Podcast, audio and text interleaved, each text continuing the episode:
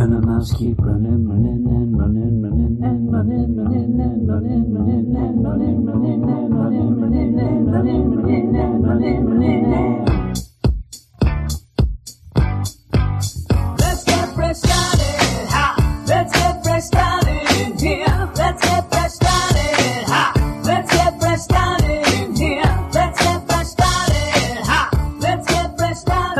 everybody, and welcome to the Weird Science Marvel Comics Podcast, episode 143. I am one of your hosts, Jim, and I'm going to go through this intro and then be joined by my man, Brandon, who is going to talk with me about two books. We're going to be talking Daredevil and Guardians of the Galaxy tonight. And if you are paying attention and playing at home, you'll realize that I miss my Friday night show where I would have talked about Daredevil and probably at least one other book, but I was sick and I have been under the weather, uh, trying to get a lot of things done by the end of this month.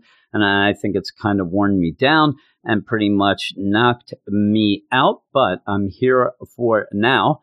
We'll see if I can last through this. I, I really do not feel good at all, but let me tell you where. You can find my sorry butt and all the rest of the weird science. Get fresh coop beep boop. You can go over to our Twitter at WS Marvel Comics, where if you follow us, we'll follow you back. That is the first one, right? The second place that you can find us is our website, WeirdScienceMarvelComics.com, where we review almost every book that comes out each week from Marvel, mostly dropping on Wednesday at 9 a.m., but sometimes a little bit earlier. A little earlier, if you will, and if we are allowed, is the thing. Marvel will allow a couple books each week to be dropped early, usually around 9 a.m. on a Tuesday. So you can get a quick thing. And I will mention one thing. If you are somebody who's like, why would I want to read a review on Tuesday morning when I haven't even gotten the issue and won't have it for a full day? I don't want to have anything spoiled. The reviews that come out early uh, are made to be spoiler free. So if you just want to go see, say, what uh, Brandon thinks about something, you'll still get a score, obviously. You'll still get a little bit of a rundown and what he might like or dislike about the issue, but it won't be fully spoiled. So if there's a big cliffhanger, where somebody gets decapitated or something, you won't hear it there. You'll have to wait until Wednesday to get your decapitations. The other place you could go to find us is on our Patreon account, which is for support for this podcast for the usual Friday podcast. And I know that it's going to screw Brandon up because we're an odd number now on this Monday night, but I will make up for that at some point and get us back in the even odd way of things. But back to the Patreon. If you go to patreon.com slash weird science, you can support us for all this stuff. I know a lot of places that have the Patreons like to say, we're going to keep the lights on. Stuff like that. My phrase to that is always if you need to help with your electric bill, you should maybe get another job, not podcast. And I go by that mantra myself. And really, the reason why you would support us isn't just blind faith not the band or the action. It would be to get more shows. If you enjoyed this show, I believe in my heart of hearts that if you want to go and support something, you'd probably want more of that thing. So we have a bunch of Marvel podcasts. In fact, when I'm done with Brandon tonight, I will be going off and doing the Marvel Solicits podcast that I do each and every month. And that is always followed by the sales podcast as well on the Marvel, and, and all that also goes on in the DC things. And usually, what I like to do is a little tit for tat. And don't giggle when I say that. Uh, it is, you know, if we have a show that's kind of a DC show, then we have a Marvel based show kind of like that as well to kind of go back and forth with it. So you can go over there to patreon.com, check out what's going on. You won't be billed until the first of next month. So unfortunately, it's the last week to go try to grab that free trial. But if you want to wait a week and go in on March 1st, then you won't end up being charged until April 1st. If you don't want to get charged, if you don't like what you hear for some reason, you end up quitting before that beginning of next month and you'll never be charged. It is a free trial at that point. You gave it a shot and that's all I ask. But I don't want to waste too much time here on this intro. I'm going to go off right now and talk to Brandon about some books.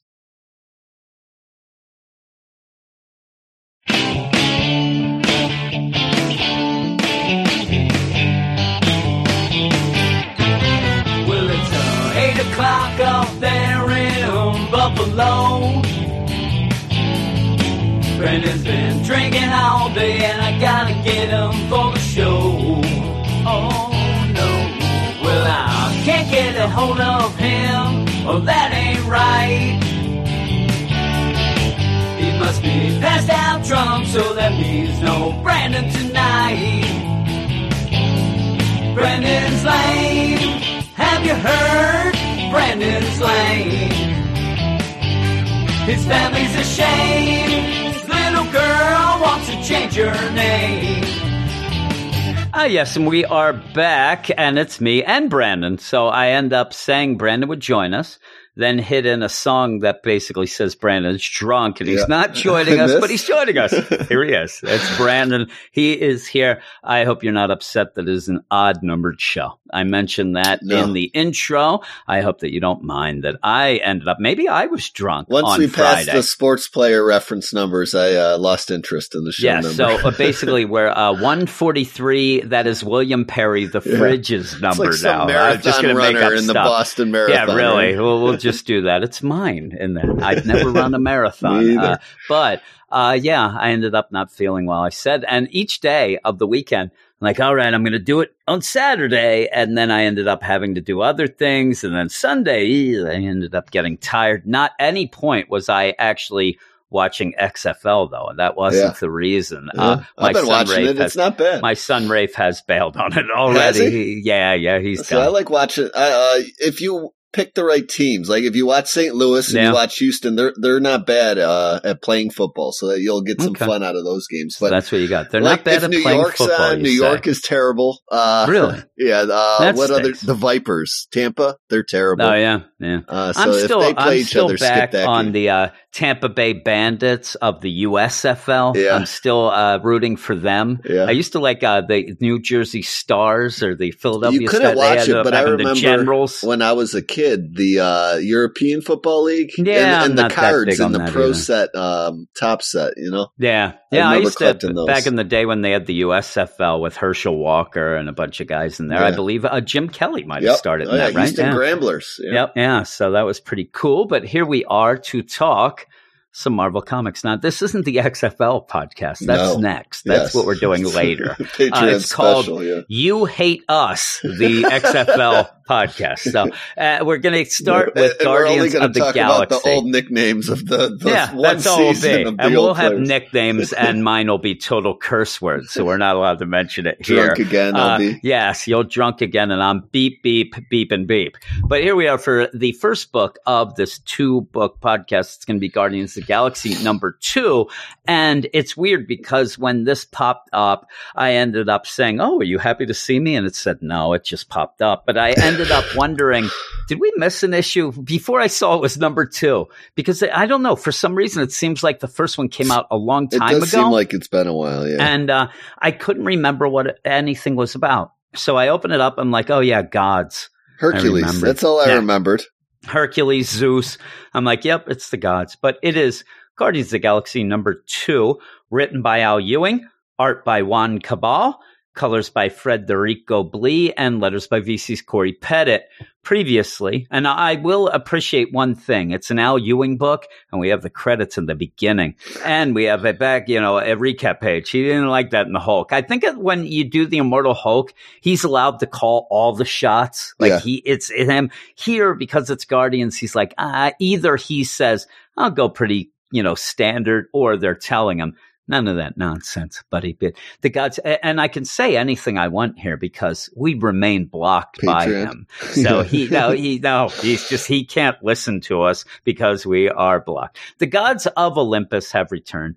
However, their resurrection has left uh, them hungry and their path of destruction has led Richard Rider, aka Nova, to seek help from the Guardians of the Galaxy. Although Gamora turned him away, Star Lord and Rocket Raccoon snuck away to join Nova.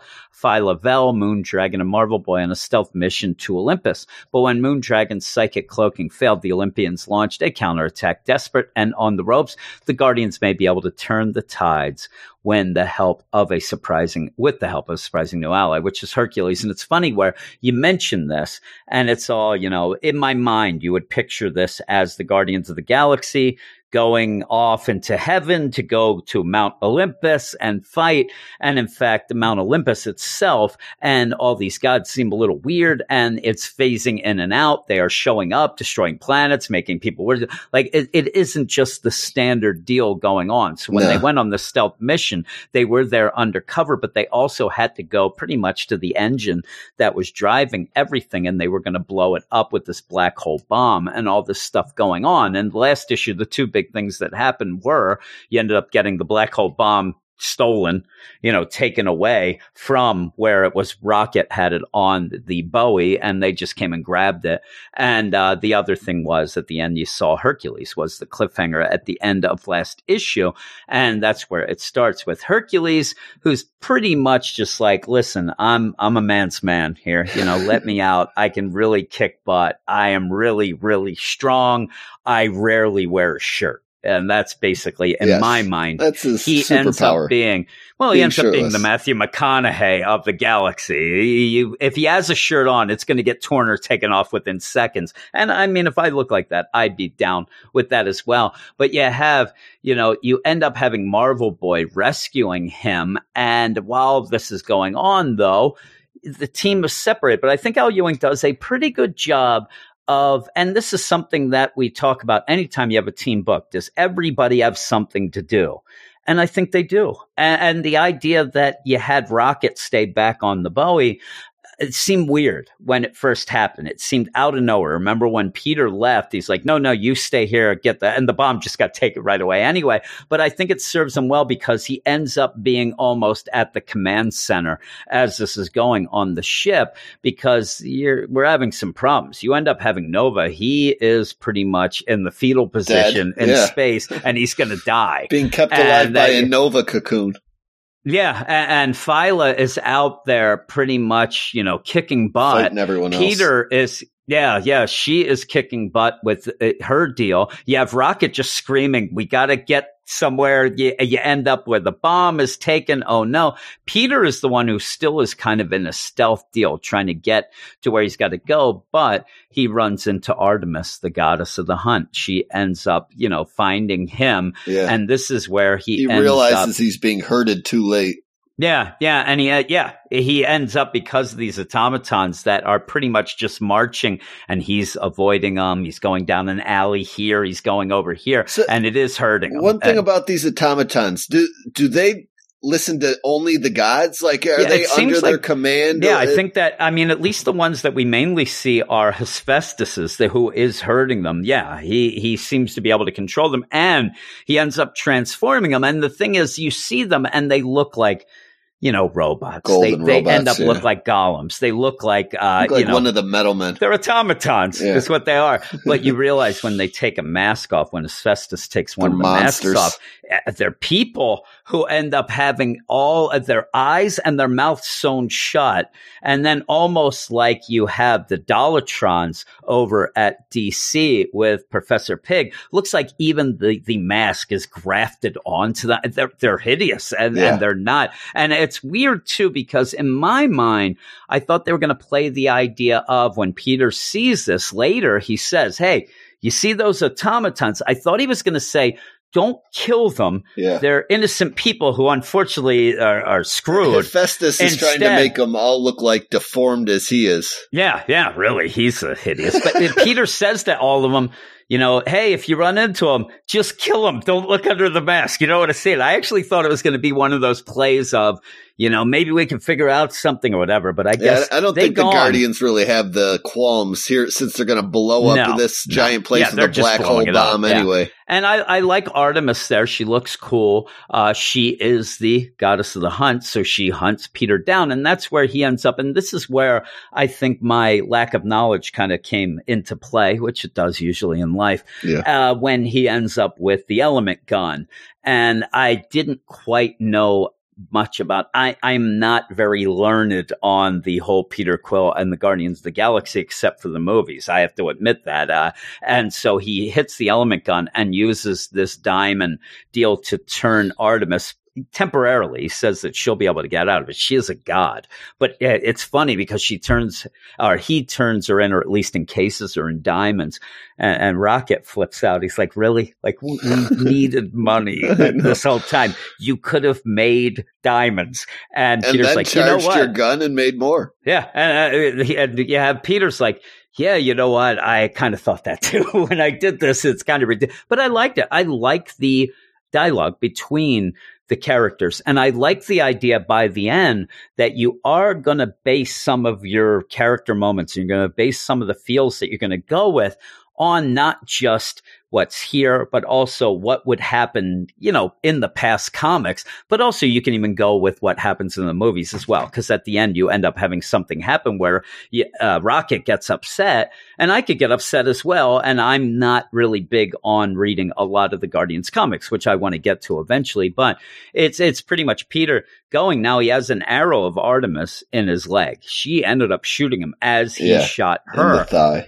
Yeah, and he's walking, and I just thought, well, he's trailing blood. She already could follow him. She's just going to break out of that and, and get to him. But I instead, thought she was just gonna follow him to wherever he was going to. I'm like, you're leaking everywhere, Yeah. buddy. Stop yeah, and I'm that. like, you don't need to be the goddess of the hunt to follow a blood trail. so you got to do something about that. But it ends up like one of those things. If it's me, I- I'm definitely taking that arrow out right away. I'm Yep. not going 100%. another step, and and probably then I'm crying. I'm, yeah, I'm actually I- I probably laying on my the floor, pants. screaming and I crying. I may take a nap. I, I may need a sandwich. I mean, I'm not going very far after that. Uh, but I would have, but he doesn't conveniently. He doesn't because of what happens. But also in my mind too, I'm one of those idiots. I'd try to take it out. It would break right at the Oh, area yeah. that, and I'd be screwed. I'd be Splinters all the way down your leg. And then I'd get some crazy idea to drive it through all the way and get it out the back end, which may the be the way. deal. And now Yeah. I'm, I'm just, I'm leaking blood everywhere. And then I die. Uh, this is why I'm not a hero, especially in space. But he ends up going, he realizes he was being herded, but he's going to go forward with what he has to do. He's going to find the engine.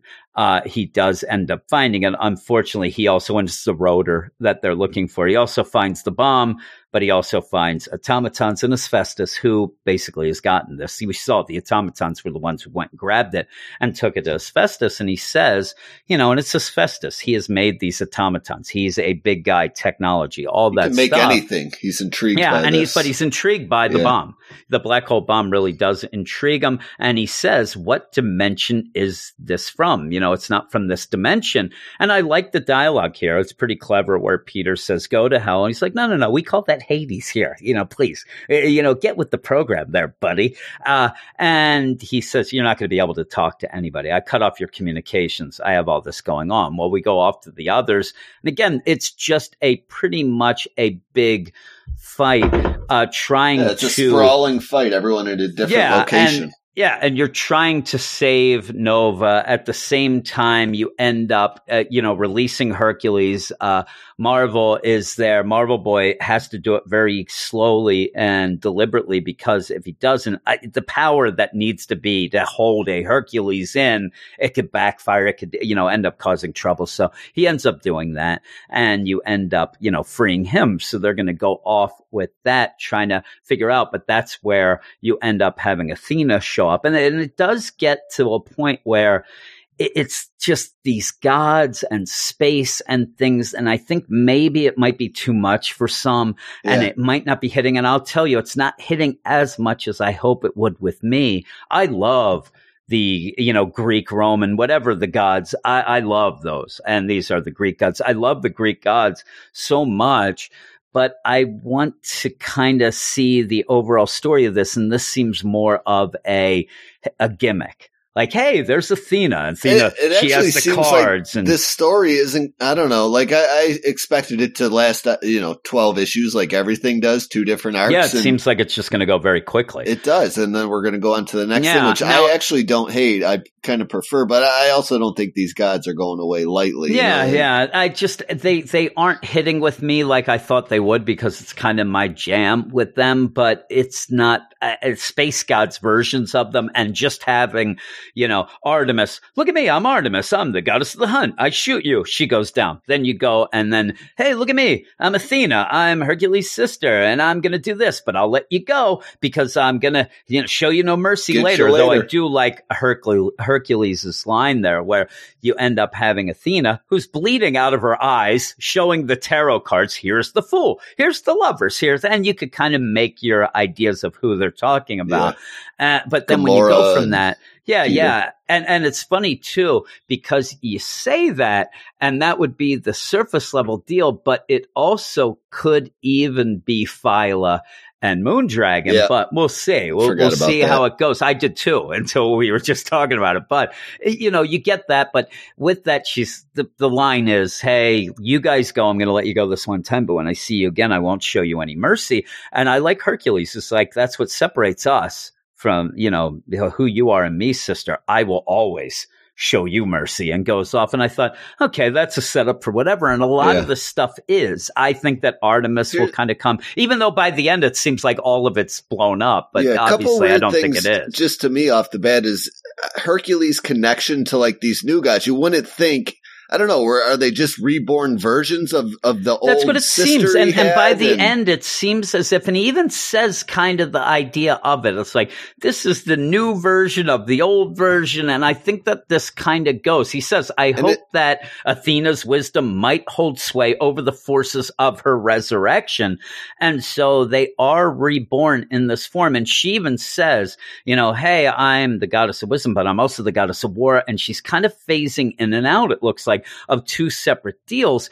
And then you end up with these cards with her eyes bleeding, where as she's walking, even she's phasing the deal. And I think that's the, the tell for the end when you end up having where Peter is looks like he's dead, but I think actually it's like stuck between two worlds, stuck between two phases as an Olympus that's also phasing in and out of, you know, reality and coming, Yeah. popping up all over. It's very odd. It gets very cosmic yeah. in my Oh, mind, yeah, a little too cosmic. I always, yeah, I always have problems, and I've said it a couple times. I think before we actually recorded is is when we go hot, heavy cosmic vocabulary. My brain tends to, I don't know, not absorb it very well and, and Yeah. understand really what what they're alluding to in in simpler Yeah, terms yeah. or words. So and then, I and then, struggle with yeah. that stuff. And then you go back and basically you have Phyla there and you have the gods led by Zeus, you know, end up saying, yeah, we're not going to fight you anymore. We got to go back to Olympus, but pretty much recognizing that she is pretty, pretty bad butt. Uh, but says,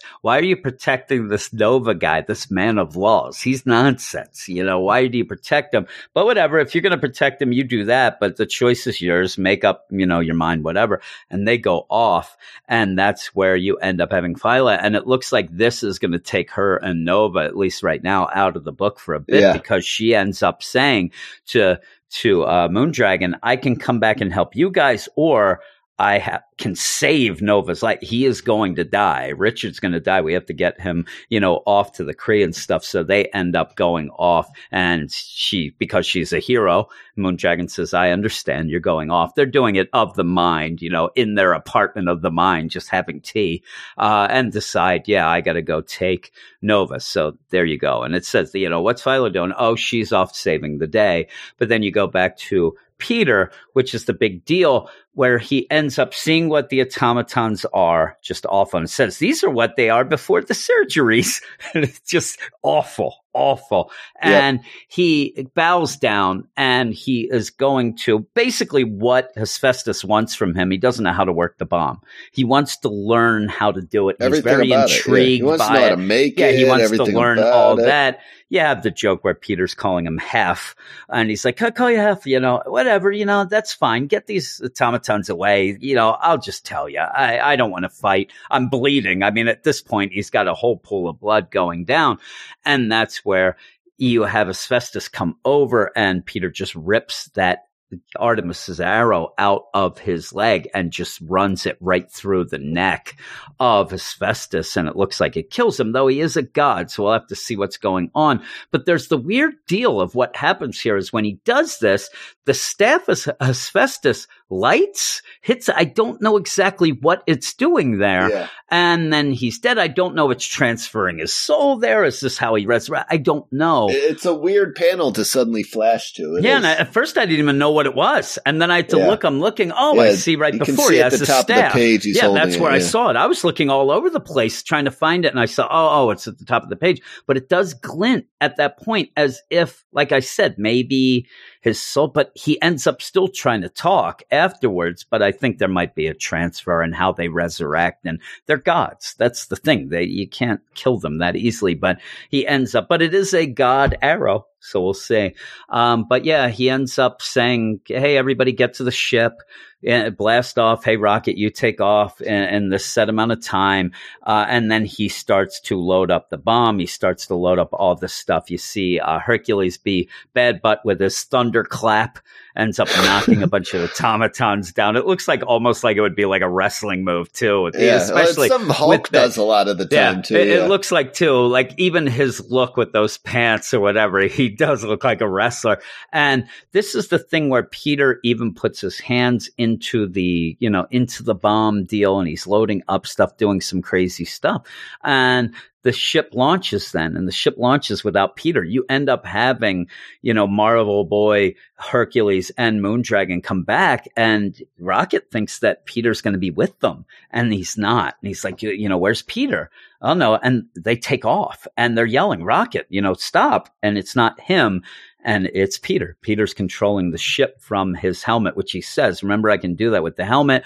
I got to do this. And it's weird because this is the thing. He says he found out something about the automatons. We have to stop these insane monsters. And I understand what he's saying. I understand the deal of this, but really, this, if this is the full out plan and he gets lucky or whatever, the plan is to just kill yourself after all the things you've done just for these. I know it's a horrible thing, but you've killed or tried to kill the thing that's done it. You know, there's no reason. If you blow up the whole Olympus, that ends. You don't have to be on it, though I think he must think that he has to, you know, guide the whole thing through and stop everybody from stopping it. But as this is going on, you have them desperately trying to override to go back and get him. Uh, but you and end Rocket, up where, even the tech guy can't do it. yeah, yeah, he can't. And he says, I have a plan. I know what I'm doing. So right there, you get the idea that he thinks, you know, he's realized something. He can do whatever. Uh, but he's waiting. All I need. And he's like, up oh, there he is. Here comes the Zeus.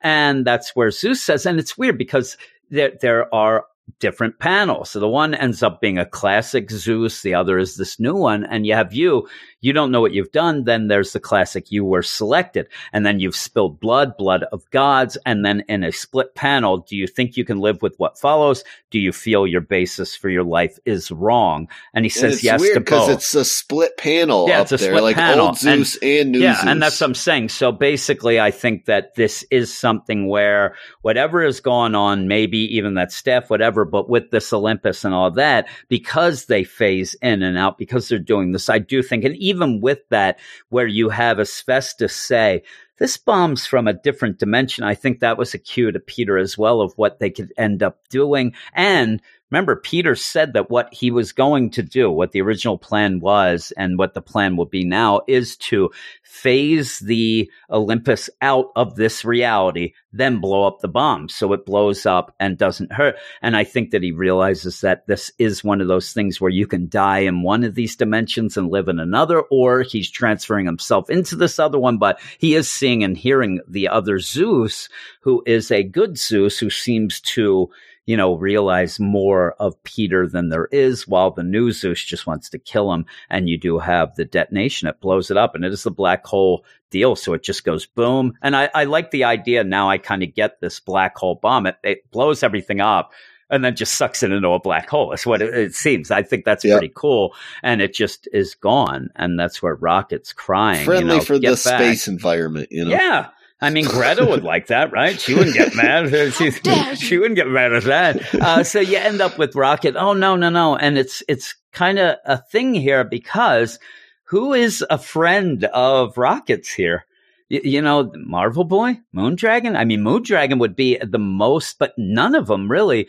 But Hercules has even said before where he is a guy who does have a lot of love and mercy. And it's kind of a kind of a neat thing with a Hercules, how big he is or whatever. And he's the one who just hugs, you know, Rocket. I, I waited for him that it's not your fault, man. I said, stop it, Hercules. It's not your fault. But he's like, come on, come on, hug it in. Bring it in here, Rocket. And he does. And then Rocket just hugs him. And at the end, it's a great panel at the end where Rocket's crying, saying Pete. And you do have Marvel Boy Moondragon. They seem concerned where Hercules has his back to us, but he's kind of, you know, consoling Rocket, but the others don't really have too much of a connection with Peter. Rocket does, and you know he's upset. And the thing that I I saw at the end then too is the idea that it looks like it's going to continue into Nebula two a little, and then you're also going to have it in Revenge of Cosmic Ghost Rider number four, which at least those are two books we read. And if we read those and they do tie in big time, we'll we'll talk about those as well. Uh, but yeah, then you have the next ep- issue of Guardians of the Galaxy three with the crazy look on that cover. So we'll see how it goes. But uh, what did you think? What did you give it? I think I'm going to give this like a 7.8, just short of an 8. I really like the art in the series. I, I'm starting to enjoy some of the characters I didn't Yeah. from Donny Cates, like uh, Phyla and Moondragon. Yeah, I'm, like I'm 'em. learning more about them and what they can do and stuff. Um, and like I said, some of that space lingo, that jargon goes over my Yeah. head, and it, it takes me a minute to get back on track. But I don't know, just the main story beats ha- have me intrigued enough uh, throughout throughout this two issues of the series so far to to kind of keep my interest Yeah, I'm uh, with you. going. You know, I'm going eight. I, I'm just going to go straight eight. And uh, yeah, I mean, if you have uh, an issue and a series of Guardians of the Galaxy, in the second issue, you know, old Al Ewing has the balls to just pretty much look like he kills off Peter, then that's Yeah. pretty crazy.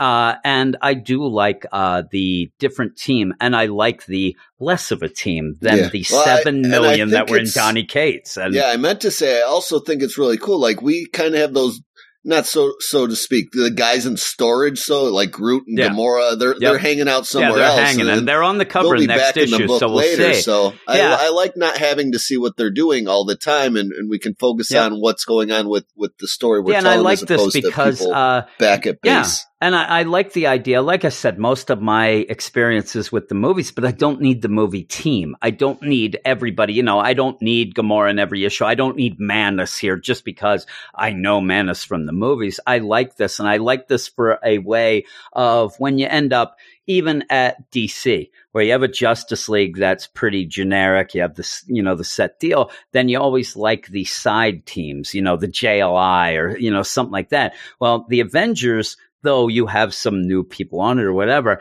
it's not hitting with me as much. And I think that this book is a nice alternative to the event. It's a team book. And, you know, a lot of the books that I end up liking, if you, you know, pay attention to what we talk about, are not team books, but I do like team books. I just find recently for most, both, uh, you know, Marvel and DC, the team books seem to be lacking in my mind. And a lot of times you have too many people. And I'm talking about Bendis over at, you know, the, the DC deal. You got that Young Yeah. Justice book. There's 7 million people in it. Then you have Legion of Superheroes, trillion people. So I like a set team here. And I like to have, like you said, Moondragon, Phyla, and Marvel Boy, and even Hercules, some characters that I don't rarely deal with. So I do like that. So I'm going to go eight, and I think the art's really good. I'm a big Juann Cabal fan, so I, Yeah. I, that does not shock. It does. me. Looks great. Uh, yeah, it does. So that is that. So that's a good first book. At least we enjoyed something. It's nice to enjoy comics now and again, right? So we're going Mhm. to go off Yeah. now for uh, some mail. I'm going to be doing that without Ode the Barandone, and then we'll be back to finish up the podcast with a book that I, I really do like, and I always do like. Do you have the time to drop me and Brendan a line? At Comics at gmail.com. We will read them all. At the wrong turn says mail call. Whether they're positive or when they are not. You can give a shout out to your peeps. Make fun of Brandon, but not me. It's all for the weekend show. Brandon lives in Buffalo. Now here's something to say. Yo, it's mail call. Yo, it is mail call. Thank you, wrong turn. And if you want to get involved in the mail, like uh, both Jay and Dino have this week, all you have to do is mail us at Weird Science Marvel Comics at gmail.com. As you can tell, Brandon has stepped away a minute. Actually, I'm recording this before I got together with Brandon, so I don't want to lie and fake the funk. I'm just going to do this quickly by myself before Brandon can join me because he has baby duties to attend to.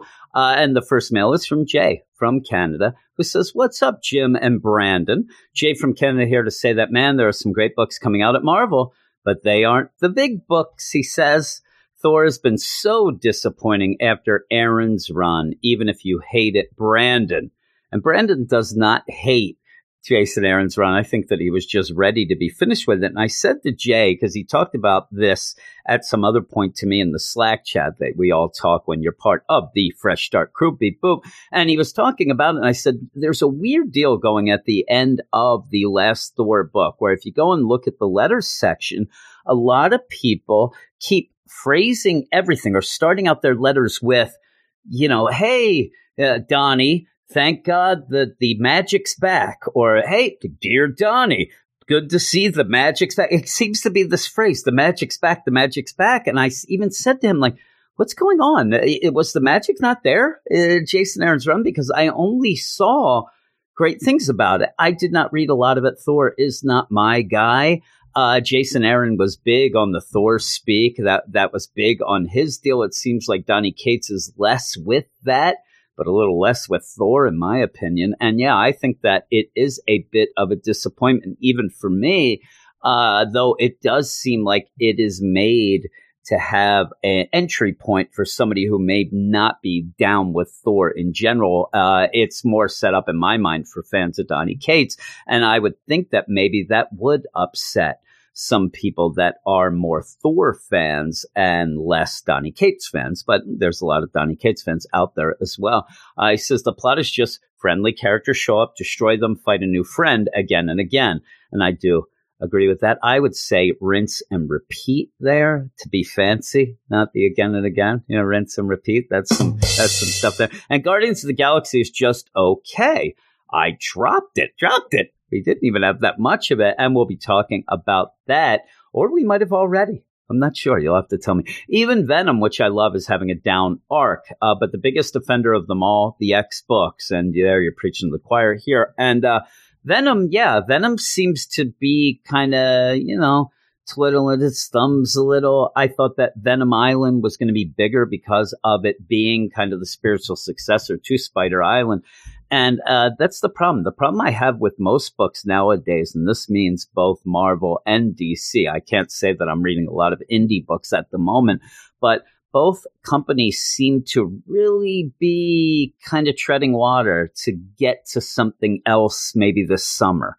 And you have the Venom books and Donny Cates books, they all seem to be geared up towards this Knull bit coming down. You end up having the DC books, they're even getting ready for uh, you know, death metal from Scott Snyder and then into 5G, whatever that may be, or if it may be after the whole Dan, Dan DiDio being fired. But uh, I'm having a lot of problems where a lot of books just seem to be stalled.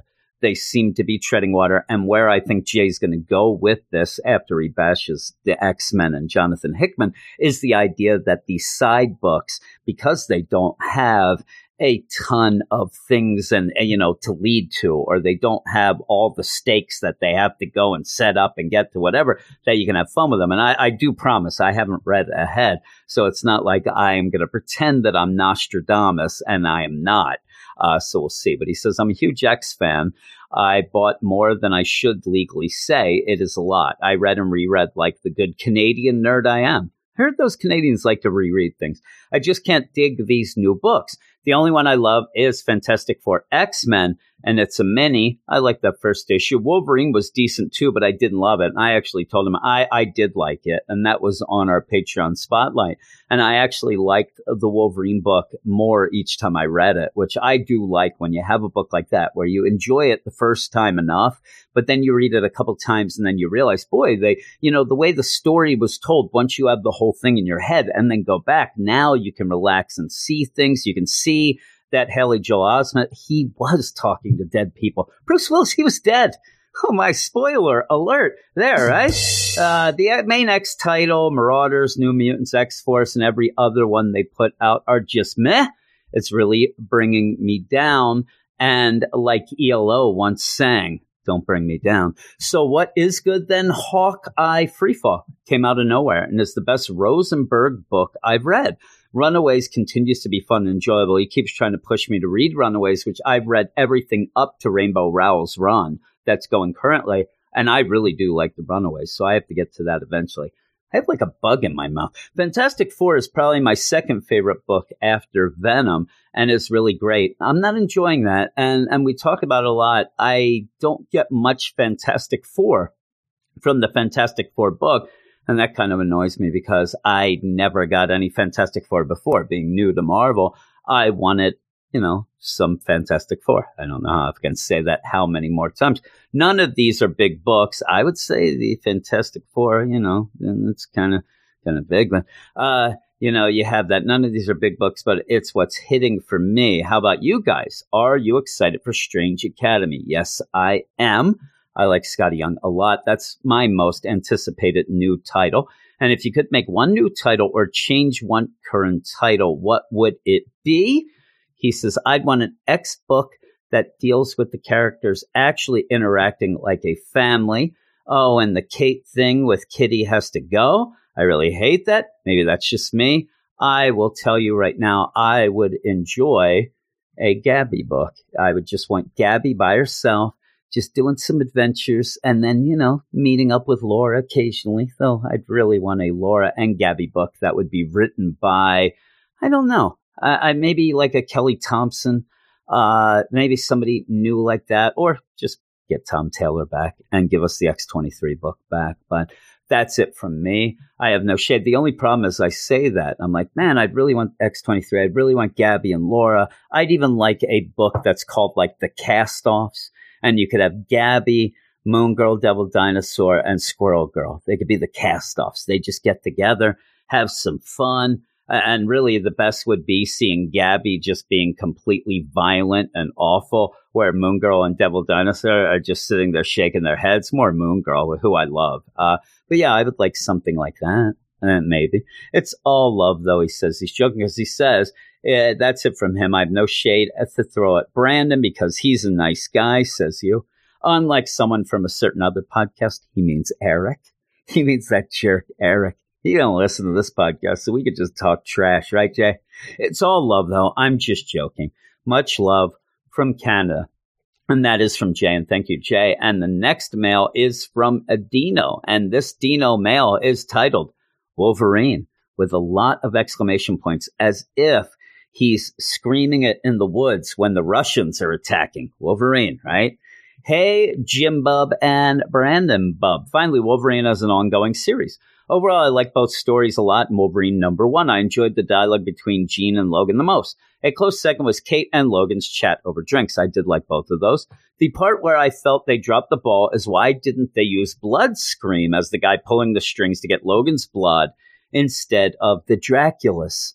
Probably because he's the king of the vampires. Also, that whole deal, like we see, a lot of people are there to pick up the pieces of Jason Aaron and his stuff going on in the Avengers because that was a another one of those deals where Dracula was just hanging out in Chernobyl, biding his time, drinking his wine is what he was doing. And I guess they just want to get those going. Plus, I know that you're saying, Bloodscream. And he goes on, Bloodscream has been a long time villain of Logan's. Is an awesome callback to the first Wolverine series back in 88. That would be awesome.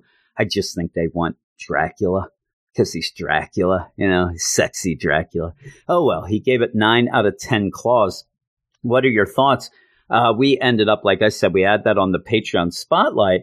And I will reveal right now, I think I gave it an eight, eight, something around there, maybe an eight, five. I started out lower. And that was after the first read. After talking to Brandon about it and going through it again, I ended up liking it a lot more. Um, my whole deal in it was I was more there. It's funny too, because I was there more for the Dracula story at first because it didn't time much into the overall X stuff.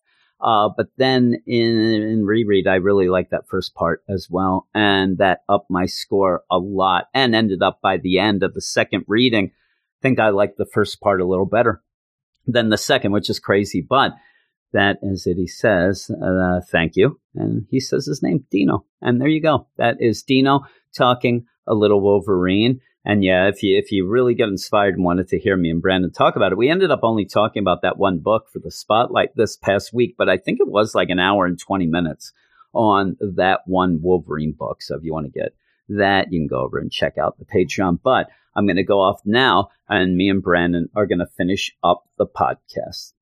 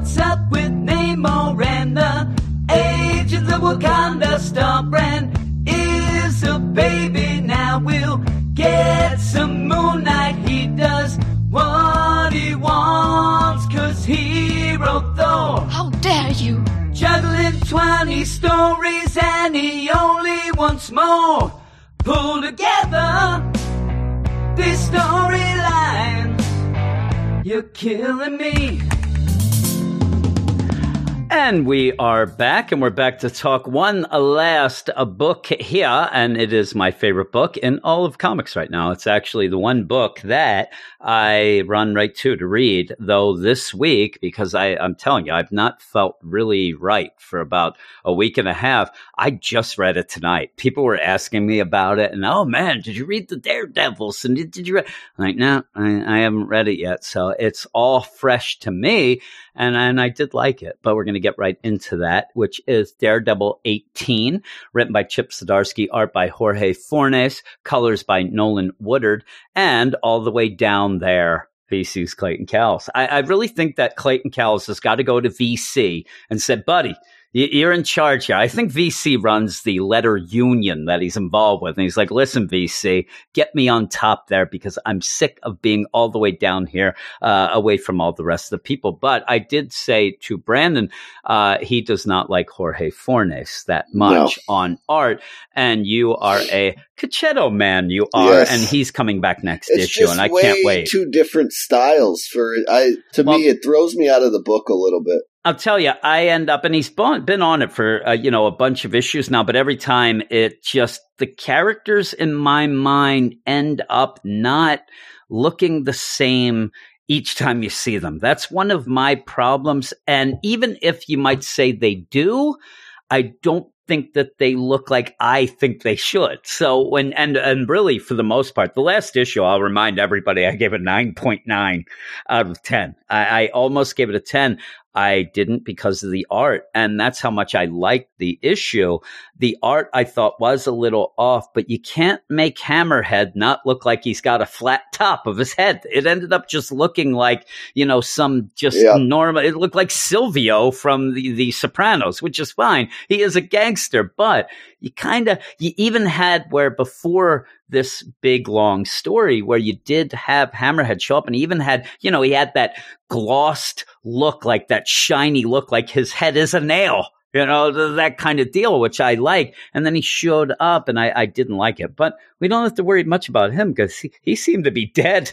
Uh, but we're going into here. And really, Owlsley in all of these is like that quiet guy. He's in the background. He's just murdering, straight up Everybody. murdering everybody. And just for the sake of, I'm the new kingpin. Well, as you see by the end of this, a lot of these things and why I like Chip Zdarsky or love him and why I love the way this is playing out is he isn't just like, even like we are saying in the song there with Jason Aaron, he's Jason Aaron's throwing out all these stories that are ending up being picked up by other people to go. You end up having the stories in this Daredevil in a, such a crazy way where at one point you see everything that's going on. You're like, okay, it's going to end in a couple issues, but then things take a little turn. And then you get, and even in the background with this, what I'm saying is Owlsley is there who's like, I'm doing it my way. Kingpin, he's too scared. We have it way back when Kingpin ended up taking Owlsley to the airport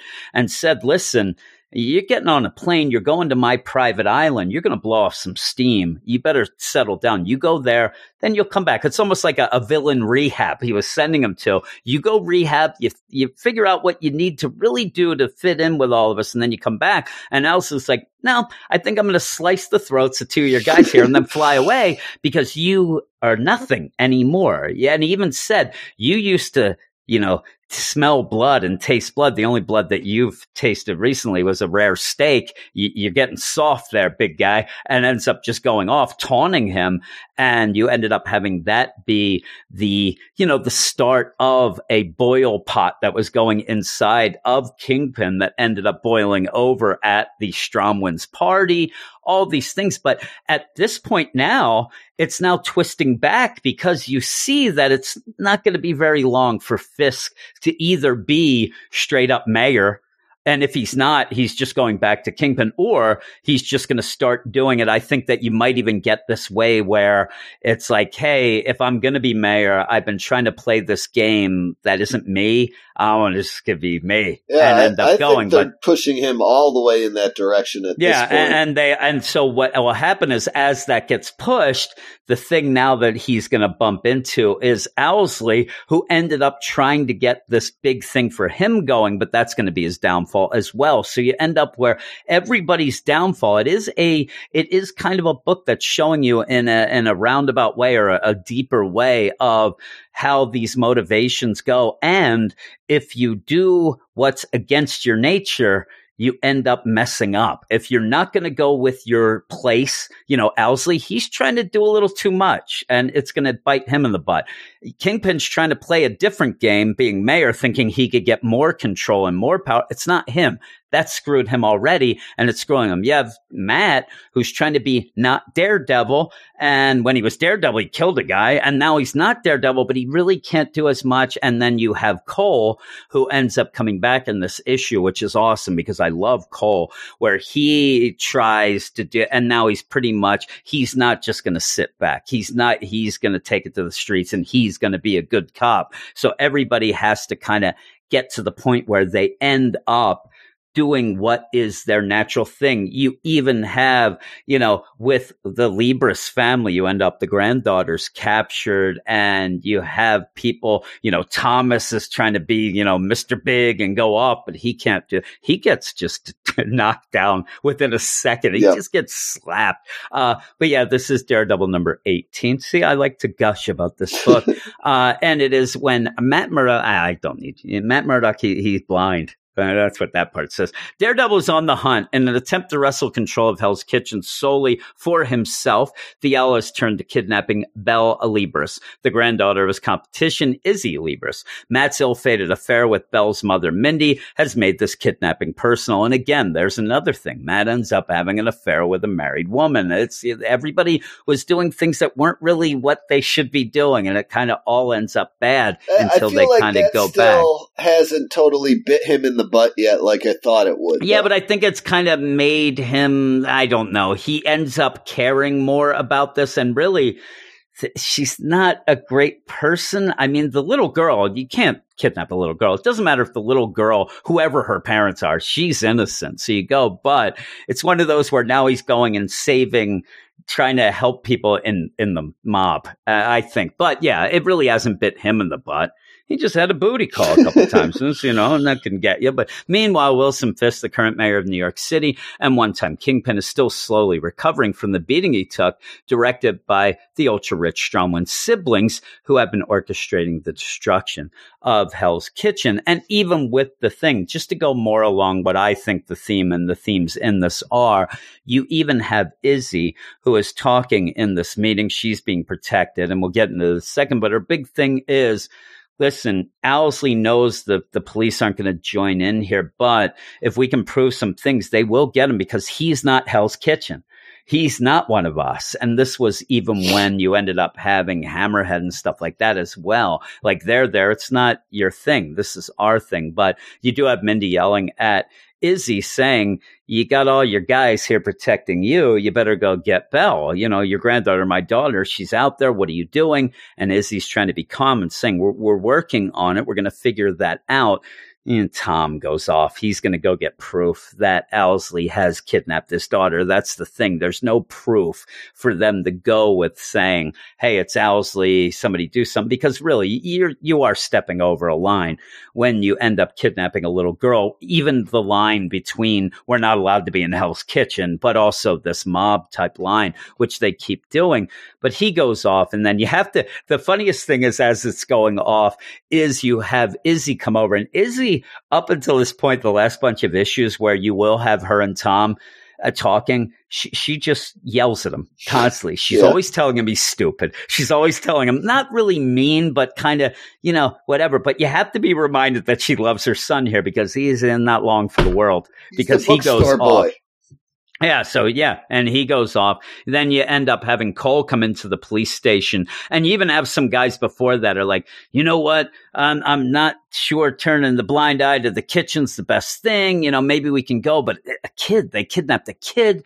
Maybe we should do something. And this one cop's like, no, no, no. You know, you go to your assigned area. I'm not stepping in. I'm not going to risk things like that.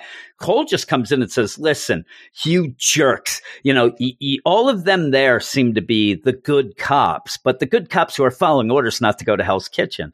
You know, they're not on the take. They're not making money. And he, Cole spells it out completely. You're still a bad cop if you don't go. Plus, you're stupid because you're not getting paid. Why be a bad cop that doesn't get paid? Let's go. Anybody who wants to come with me, Yeah, let's go. We're line. going to I Hell's like Kitchen. And he's like, we're going to Hell's Kitchen. We're gonna we're gonna do stuff. We're gonna be cops. We're actually gonna police the area we're supposed to. Let's go. And they go off to do that. Uh, while that's going on, Matt is kind of you know going around the area trying to figure out what's what, and realizes you know that he might be able to find Belle, but he might need, you know, help with Cole as well. So he's listening as Cole goes in where they say that we're going to go one to one after the other. We're just going to go to all of Owlsley's known hideouts. We're going to go. We're going to rough some people up. We're going to get info. They go to this first guy. The guy is obviously an Owlsley guy, but I don't know who this Owley is. he starts uh, talking like wrong Yeah. turn. I do not understand. Oh. As one of the, other mo- guys the goes. most frustrating type of person to try to get Yeah. The truth out of. Oh, I'm telling you, it, it is when in The Simpsons, if you saw when they had the, the mob, Big Tony, and you end up where Chief Wiggum goes down. He's like, "Hey, wh- what's going on with these? I don't know what you mean, uh, officer." And that's all. He's playing dumb. And the one guy though, he sends a guy to go and call. Owlsley and call the guys to see what's going on. Matt hears this. He realizes what's going on and says to Cole, they they have her on the move. They're not they're not going to put her in one place. They're driving her around town in a van. So let's go. We can go get there. They get in the car. The one person tries to arrest Matt. It's like uh, that's the daredevil. Uh, I'm going to arrest him. It's like no, no, he's with me, and you go. So we'll see what comes of that. Uh, but they go, and then you get full out Matt's you know super ability where he ends up four blocks away. He can hear people, heartbeats, all that, as long as the sounds that he's hearing are normal. He ends up having Cole shut down the siren because it would have gotten in the way of that. But they end up saying, you know, we're going to stop the traffic up ahead. They end up going. And, and again, I like this scene because it's Matt doing stuff that isn't just, you know, beating the crap out of people or, or, you know, hurting them because this one guy ends up coming out with Belle with her captive and says, I'm, you know, back the F away. I'm going to shoot this girl. You have Cole where Cole, this is very similar. You know, he had problems before. That's why he ended up coming to New York and Matt can hear his heartbeat and realizes that if he's having problems, you know, Cole is getting too upset about this. He's getting too fired up. And that's where Matt then just says, you know, put your gun down and goes over, walks right up to this guy and just takes the gun out of his hand because he can tell the way he is reacting. He's not a guy who's going to kill a kid. Yeah. And so he Although ends he up looked that way that. at first with the gun pointed to her. He looked like a Yeah, I guess that the thing is, he, he does look crazy. He does look like he's going to do that. But I guess if you end up being able to listen and know the stuff Matt can tell, heartbeat, all that breathing, he could tell that this guy was not going to do that. Something that Cole wouldn't have been able to. And Cole would have shot this guy dead, if not maybe even causing Belle to get killed as well. And I like that moment. I like that that Matt's there to almost save more Cole in my mind than anybody else Yeah. because Cole probably wouldn't have been able to, you know, take that that sort of thing. Yeah, and he and he's already had problems, like I said, with stuff like that. And if you remember, the whole thing that came into this too is you ended up Cole going into his, you know, officer there and said. Listen, I'm going to do what I have to do. I'm going to be a good cop, but I'm also going to transfer to internal affairs because this place is nonsense and I'm going to bring all you down. But, you know, let's go. So I think that that saves them from a lot of trouble as well. But yeah, even there where Matt th- then goes, takes the gun because all the cops have gathered around and he just hands the gun to, to this other cop. The cop's like, who the F are you? And then that's where Cole's like, he's with me. He's undercover and they go. They all seem to know that he's Daredevil. Um, but yeah, then you cut off to old Tom who is sneaking up on the mansion of where Owlsley is, and he goes to, you know, threaten these guards. These guards just punch him. I mean, he, they even say, "Hey there, book boy. You know, aren't you Tommy Liebers, huh? Yeah, bookstore boy, soft." And ends up just punching him right in the Yeah. face. Grabs his gun all this and then books- punches him in the face. bookstore dream, you know, that he he he had come true, really bites him in the butt here in this yeah, last yeah, 10 and I'm telling you, with the deal is these guys are huge, and they're not going to be afraid of a gun pointed at them, and they show it. They just grab the gun and then punch them, and that's where they end up bringing in, and and it's really bad timing because they bring in, you know, Tom here.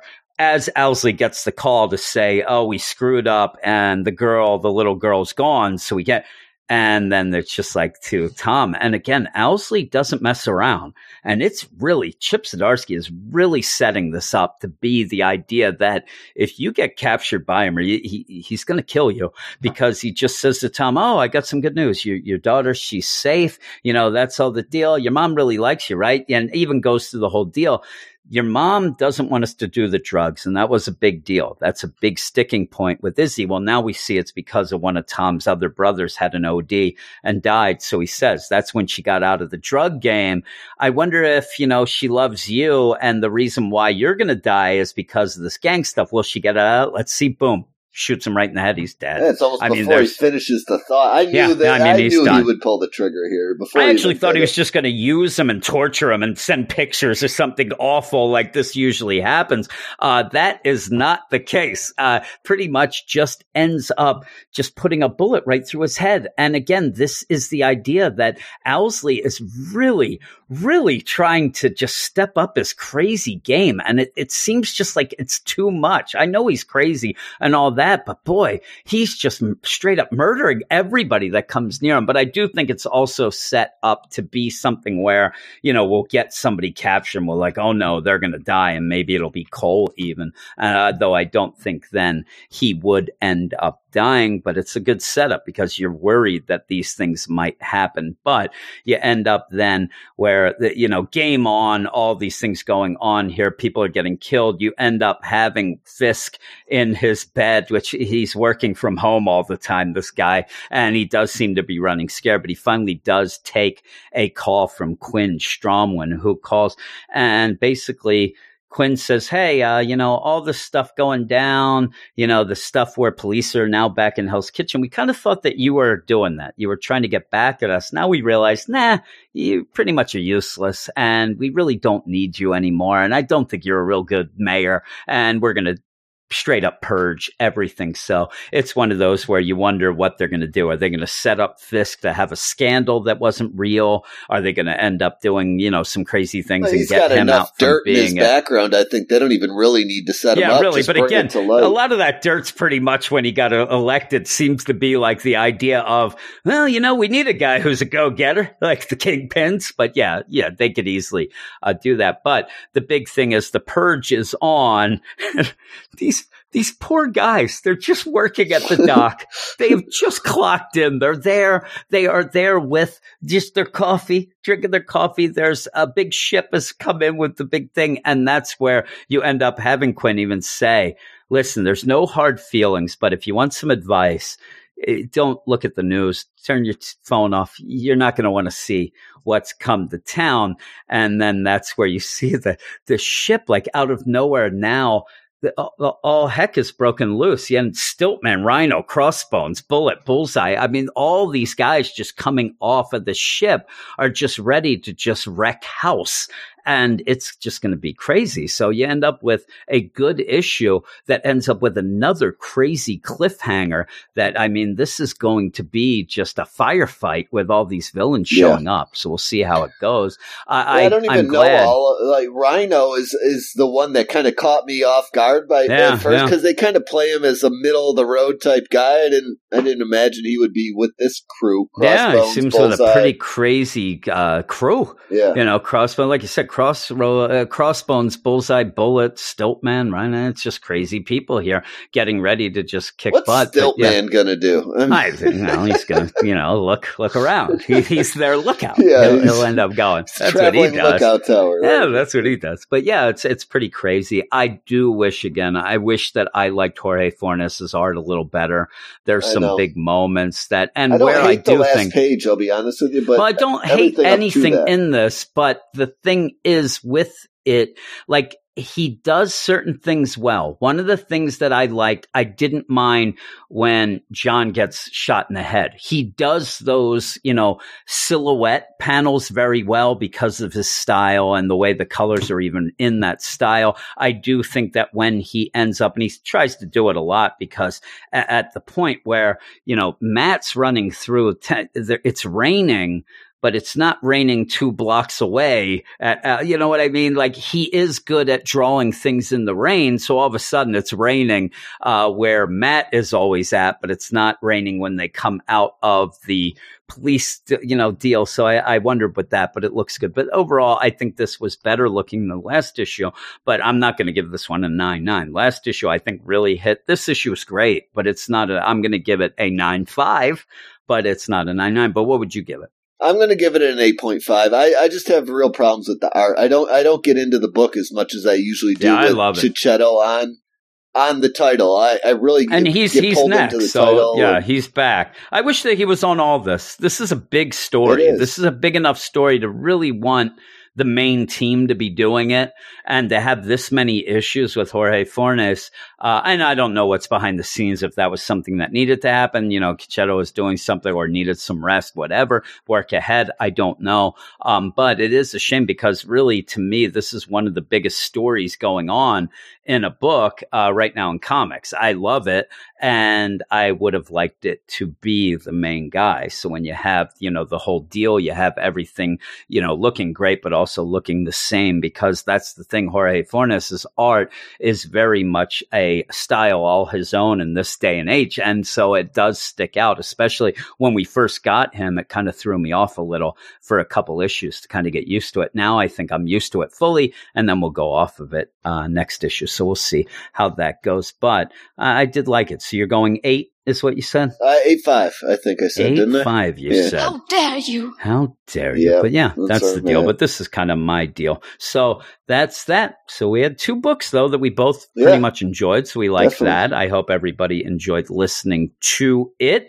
And you know, I can't wait to see what happens in both of these because you have some crazy cliffhangers going on. Peter dead and just the craziest Yeah. crew. The Goon Showing Squad up. showing The up. in Goon Hell- Squad showing up in Hell's Hell's Kitchen. Kitchen. I mean, really, it, it- Hell's Kitchen is going to be really uh, the right name for what goes down. Even So if Daredevil's on his game, I think I'd still give Elektra a call Yeah, for a that's little the help. thing, though. I think that she has to show up. She's going to have to show up. And at points, I'm not even so sure that you're not going to have, you know, let's team up with some of these other villain guys because it's all out. And then Yeah. again, though, it's such a crazy team that shows up.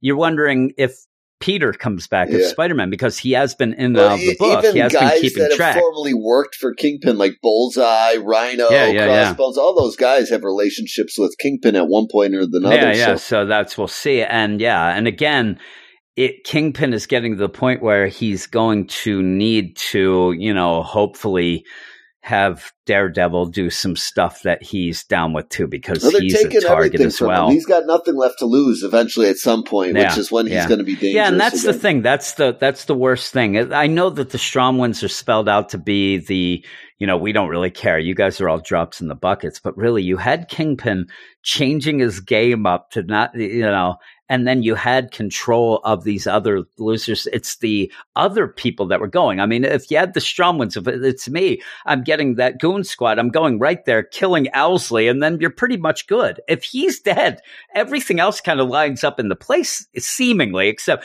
they could kill Cole and stuff like that, and the police who aren't on the take. But still, it's kind of like they probably enjoy this as just entertainment, things like that. But thanks everybody for listening. Uh, I will mention the couple things again. If you want to go over to Twitter and follow us, we're at WS Marvel Comics. We'll follow you back if you follow us out of a grand courtesy because Brandon is a man with a kind heart. We'll also have our reviews up on the website, Weird Science Marvel Comics com where we'll have all our reviews on Wednesday at 9 a.m. Eastern Standard Time. That would be on the new comic book day Wednesday, but some of them up earlier than that. And and some of the things that are allowed, and I, I probably shouldn't even get into this because of the idea that I don't know if the guys are gonna get them done, but we are allowed to have Falcon Winter Soldier up early, Fantastic Four Grimm Noir, and stuff like that. 2020 Force Works number one. I heard Brandon was on that, right? Yeah. Force Works number one. But those might be up means. early.